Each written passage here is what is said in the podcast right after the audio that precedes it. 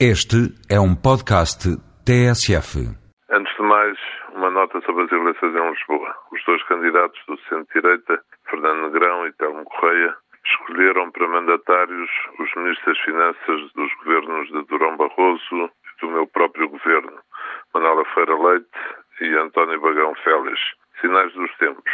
É evidente que a escolha tem a ver com um dos principais assuntos da Câmara Municipal de Lisboa, a situação financeira. Mas os escolhidos têm significado político.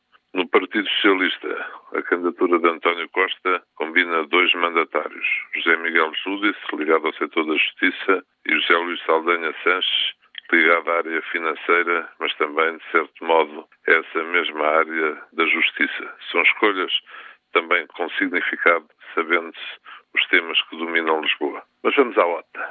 O mais importante desta semana, naturalmente, foi aquilo que disse o Presidente da República. Tive a ocasião, numa entrevista ao Diário Económico, na passada sexta-feira, de elogiar o modo como o Presidente da República tem cooperado com o Governo.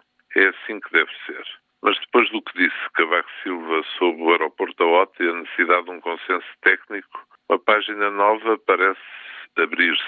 Sabe-se que se algo não existe sobre o aeroporto da OTA é consenso técnico, como não existe consenso político. Por isso, depois do que disse o Presidente, para o aeroporto da OTA ir mesmo para a frente, alguém muito significativo tem que mudar de posição. Ou o Governo e o PS, ou o PSD, ou metade dos técnicos, sabendo-se que metade dos técnicos em Portugal tem uma posição e metade isso mesmo, resumindo, depois das palavras de Cavaco Silva, a OTA já não vai para a frente. É nestas alturas que um Primeiro-Ministro apetece, por vezes, apresentar a demissão, porque quando o chefe de Estado diz que não pode ir para a frente um projeto desta dimensão, o que é que o Governo há de fazer? É uma questão muito complicada para os tempos que aí vêm.